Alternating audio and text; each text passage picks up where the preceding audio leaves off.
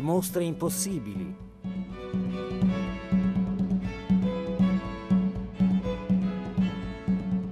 Sono Alessandra Mauro, mi occupo di fotografia, sono il direttore editoriale di Contrasto e vi propongo di visitare insieme una mostra storica, The Family of Man.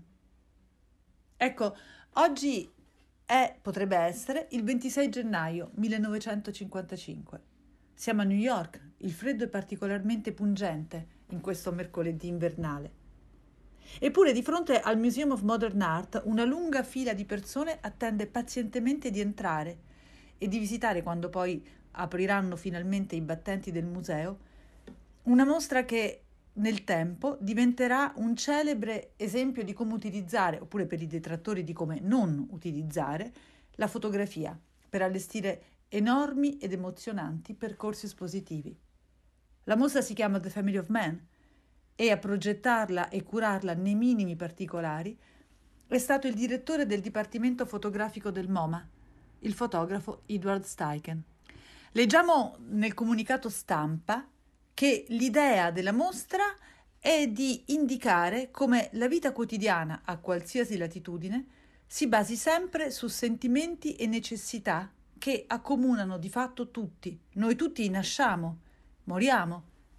Abbiamo bisogno di un riparo, di nutrimento, di lavoro, di amore, di affetti, di amicizia e appunto di condivisione. Insomma, siamo tutti parte della stessa famiglia, la famiglia dell'uomo. Si dice che lo spunto sia nato vedendo un reportage pubblicato nel 1948 sulla rivista Ladies Home Journal. Il reportage si chiamava People are People the World Over, la gente è sempre la gente, dovunque nel mondo. E una serie di fotografi, tra cui molti della neonata agenzia Magnum, giravano l'America per raccontare la vita quotidiana negli anni del dopoguerra, quando con fatica ma anche con molta speranza si cercava di tornare alla normalità. Steichen deve aver pensato che c'era proprio bisogno di qualcosa che potesse unire, che faccia sentire tutti quanti parte dello stesso gruppo, oltre le differenze e gli odi che ci hanno diviso. E cosa di meglio della fotografia? Il linguaggio universale per eccellenza, semplice da comprendere, efficace, in grado di unire la forza del documento all'emozione dell'interpretazione, così come poi gli autori degli anni 30 in America hanno mostrato. Del resto Steichen non è nuovo a grandi mostre corali. Qualche anno fa, sempre per il MoMA, ha concepito la mostra Road to Victory durante la guerra e in questa mostra le fotografie, in un percorso visivo emozionante, mostravano lo sforzo bellico degli Stati Uniti, necessario, secondo l'idea del curatore del museo, per garantire a tutti la vita serena e tranquilla che solo la vittoria contro il male poteva assicurare. Ma torniamo alla mostra di oggi, The Family of Man. L'esposizione ha avuto una gestazione lunga, tormentata. Se ne parla all'interno del museo dal 1950, da cinque anni. Poi sono mancati i fondi e allora Steichen, pur di fare la mostra, ha cercato un finanziatore si è rivolto a Nelson Rockefeller che ha garantito personalmente una copertura di 100.000 dollari. Per questa mostra Steichen ha voluto coinvolgere più fotografi possibili, professionisti e amatori, e addirittura ha lanciato una vera e propria campagna chiedendo a tutti di inviare le proprie immagini. Non solo, accompagnato da Robert Frank nel ruolo di interprete, ha viaggiato in Europa in 11 diversi paesi alla ricerca del materiale. Una lettera con la spiegazione del progetto e la richiesta di inviare immagini è stata spedita a riviste, associazioni e a singoli fotografi. E le parole di questa lettera le possiamo leggere nel testo introduttivo, così come nella prima pagina del catalogo. Io credo che la mostra The Family of Man, scrive Steichen, sia il progetto fotografico più ambizioso e stimolante mai realizzato. L'esposizione dimostra quanto l'arte della fotografia sia un processo dinamico per dare forma a idee e per spiegare l'uomo all'uomo. La mostra è stata concepita come uno specchio degli elementi universali e delle emozioni nella quotidianità della vita, come uno specchio dell'essenziale specificità del genere umano attraverso il mondo intero. Il titolo, poi, è tratto da una poesia di Carl Sandburg il quale firma anche un testo nel catalogo. Esiste un solo uomo al mondo e il suo nome è tutti gli uomini. Esiste solo una donna al mondo e il suo nome è Tutte le donne. Esiste un solo bambino al mondo e il suo nome è Tutti i bambini. Questa è la testimonianza fotografica, la rappresentazione dell'umanità, un racconto epico intrecciato di felicità, mistero e sacralità. Ecco la famiglia dell'uomo. Bene, ora possiamo entrare anche noi a vedere la mostra, hanno aperto le porte. E entrati ad accoglierci, vediamo subito una grande pedana dove compaiono una miriade di fotografie stampate in formato diverso. In tutta la mostra le immagini, la cui dimensione varia da 20 x 24 cm fino a 3 metri x 3 metri e mezzo, sono esposte senza cornice, sono montate su pannelli di masonite tagliati a filo e dipinti di nero sui bordi. A colpire subito è proprio l'allestimento, il punto di forza della mostra.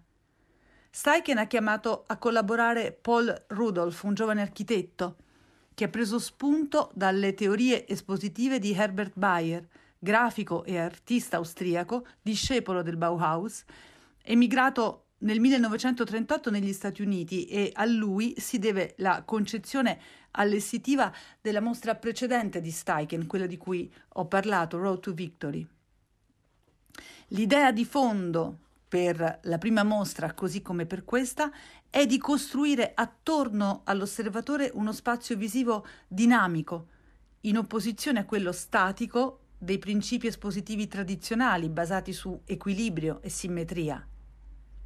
Tutto ciò che è intorno all'osservatore, non solo le pareti delle sale espositive, ma il soffitto, il pavimento e ogni punto del suo campo visivo può essere utilizzato. Sfondando pareti e muri, Bisogna creare non una semplice mostra, ma una profonda esperienza visiva per lo spettatore. Un'esperienza che ovviamente lo espone a molteplici prospettive, prospettive che sono capaci di mettere in gioco la sua visione tradizionale. Del resto Bayer aveva affermato la mostra moderna non dovrebbe mantenere la sua distanza dallo spettatore, dovrebbe arrivargli vicino, penetrare e lasciargli un'impressione, dovrebbe spiegare, dimostrare e anche persuadere e guidare il visitatore a una reazione programmata. Perciò possiamo dire che l'allestimento delle mostre cammina parallelo con la psicologia pubblicitaria. E noi oggi camminando lungo le fotografie di questa mostra ci troviamo in uno spazio che effettivamente non riconosciamo, L'allestimento è caratterizzato dall'uso di materiali trasparenti, strutture di supporto leggere, illuminazione drammatica. Vediamo usate differenti tecniche espositive. A volte le foto sono fissate a delle aste, oppure sono montate su pannelli di plastica. Altre volte sono posizionate direttamente sul soffitto oppure in orizzontale sul pavimento. E in alcuni casi addirittura gli ingrandimenti pendono dall'alto con catene che il visitatore può muovere e far oscillare. I testi, che sono poi delle brevi citazioni, sono un altro elemento che contribuisce in modo suggestivo all'esperienza emotiva della visita della mostra. La fotografia permette effettivamente di lavorare con lo spazio, con il tempo, ma anche con una terza categoria, la dimensione delle immagini stesse e quindi la loro vicinanza al soggetto, così come teorizzava Bayer. Le immagini possono mutare formato, ingrandirsi, rimpicciolirsi, possono aggredirci, accarezzarci. Insomma, noi ci muoviamo in questa mostra come fossimo in un tunnel del Luna Park, un tunnel di quelli dell'orrore oppure delle meraviglie. Sembra che in tutto la mostra contenga un numero spropositato di immagini, 503 fotografie, provenienti da 68 diversi paesi, selezionate tra circa 2 milioni di scatti inviati o trovati in giro per il mondo. Tutte le immagini sono anonime, senza didascalie. Wayne Miller, fotografo e assistente di Steichen, assistente soprattutto per quanto riguarda la selezione iconografica, ha dichiarato non prendiamo le fotografie migliori, non è questo il criterio. Il punto decisivo è cosa lo dice meglio. Sappiamo che non è possibile capire cosa sia un bianco fino a che non gli si accosti un nero. Abbiamo lavorato su questo quasi come si fa per la musica. Erano le posizioni delle foto la sequenza a creare il cortocircuito più che le singole immagini. Noi però sappiamo che di scatti amatoriali in questa mostra ce ne sono ben pochi e che la maggior parte delle immagini in realtà arriva dagli archivi di Magnum Photos e da quel grande deposito visivo che ha costruito l'immaginario occidentale dagli anni 30 in poi, cioè la rivista Life. E veramente ci sono tutti i fotografi in questa mostra, tutti i grandi fotografi di quest'epoca e molti li riconosciamo. Alcuni ci sono con uno o due immagini, Richard Avedon ad esempio, ancora molto giovane, o Irving Penn.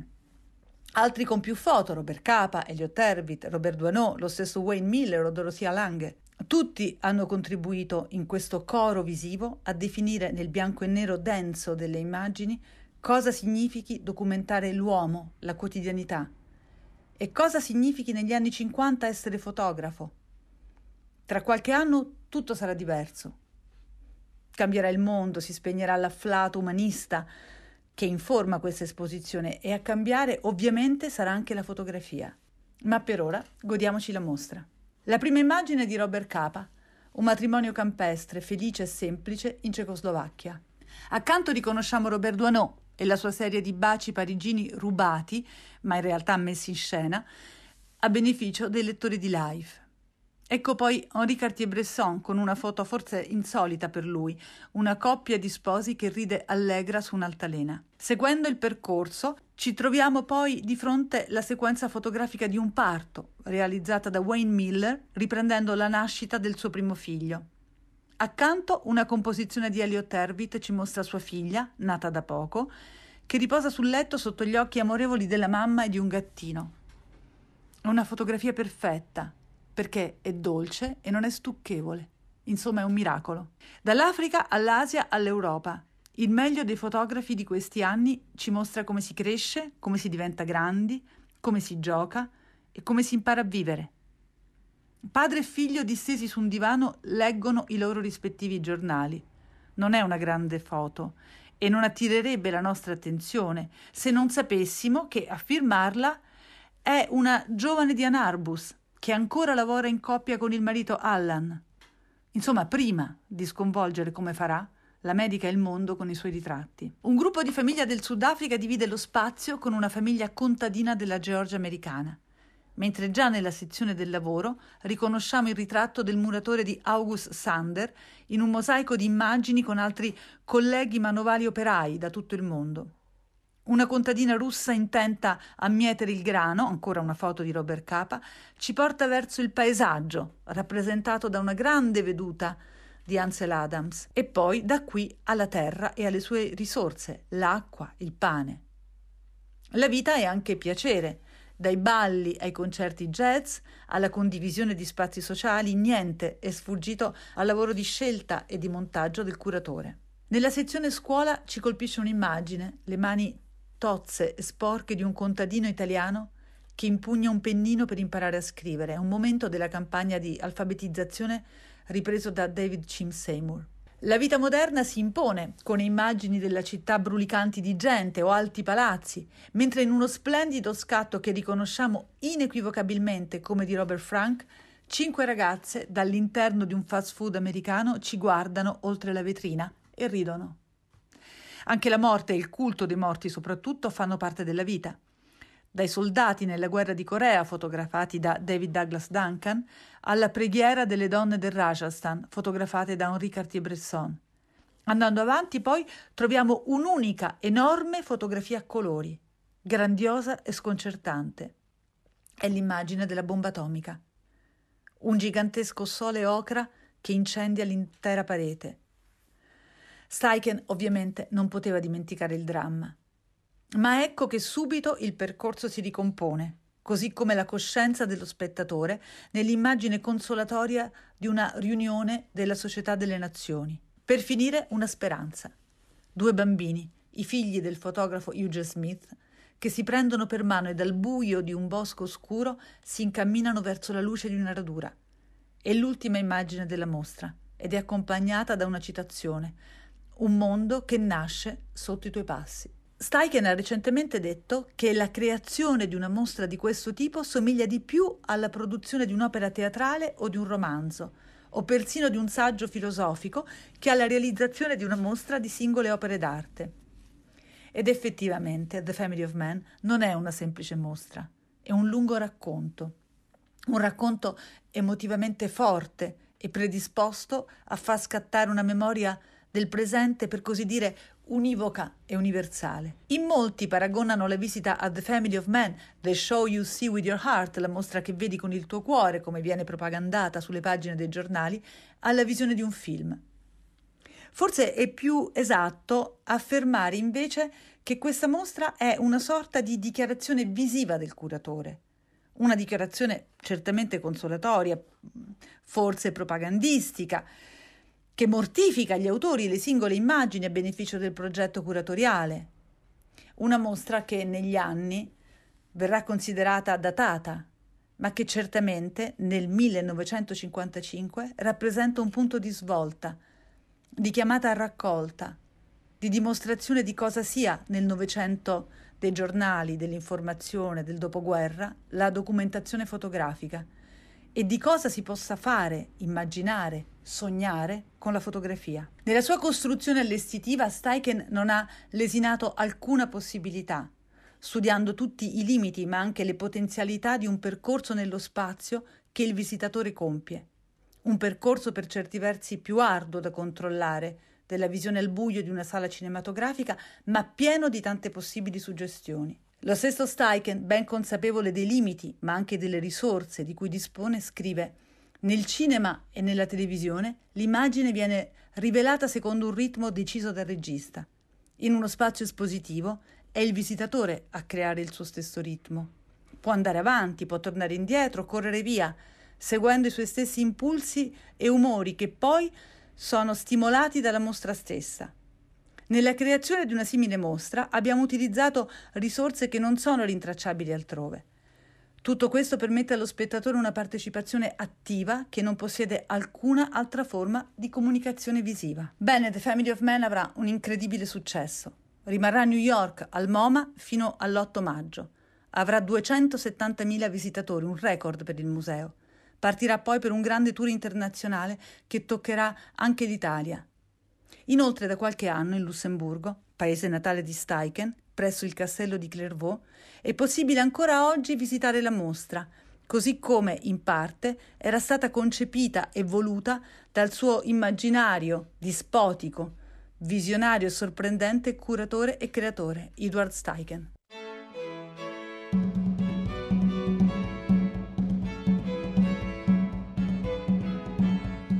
Avete ascoltato Le mostre impossibili, riascoltabili su radio3.rai.it e su RaiPlay Radio.